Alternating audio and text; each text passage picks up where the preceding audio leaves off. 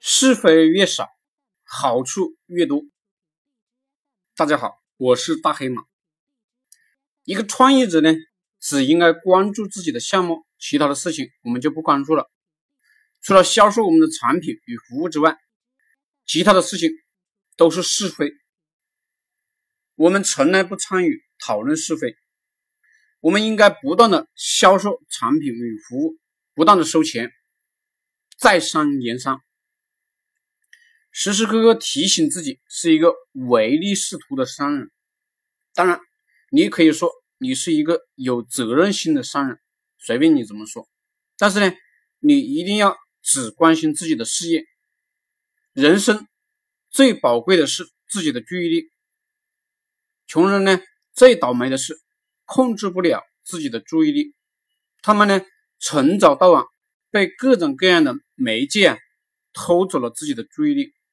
只要你被别人偷走了你的注意力，你就没有时间去挣钱了。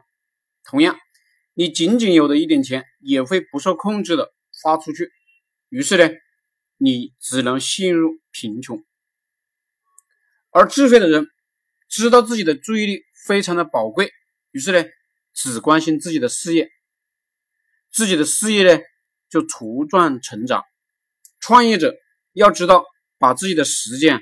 放在自己的事业上，绝对不去关注别人的是非。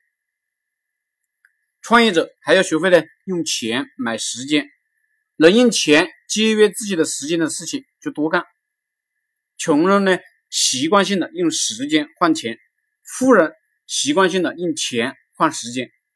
你必须转变这个思维。开始的时候，你会觉得这个思维非常的反人性。当你习惯了这个思维过后，你就知道。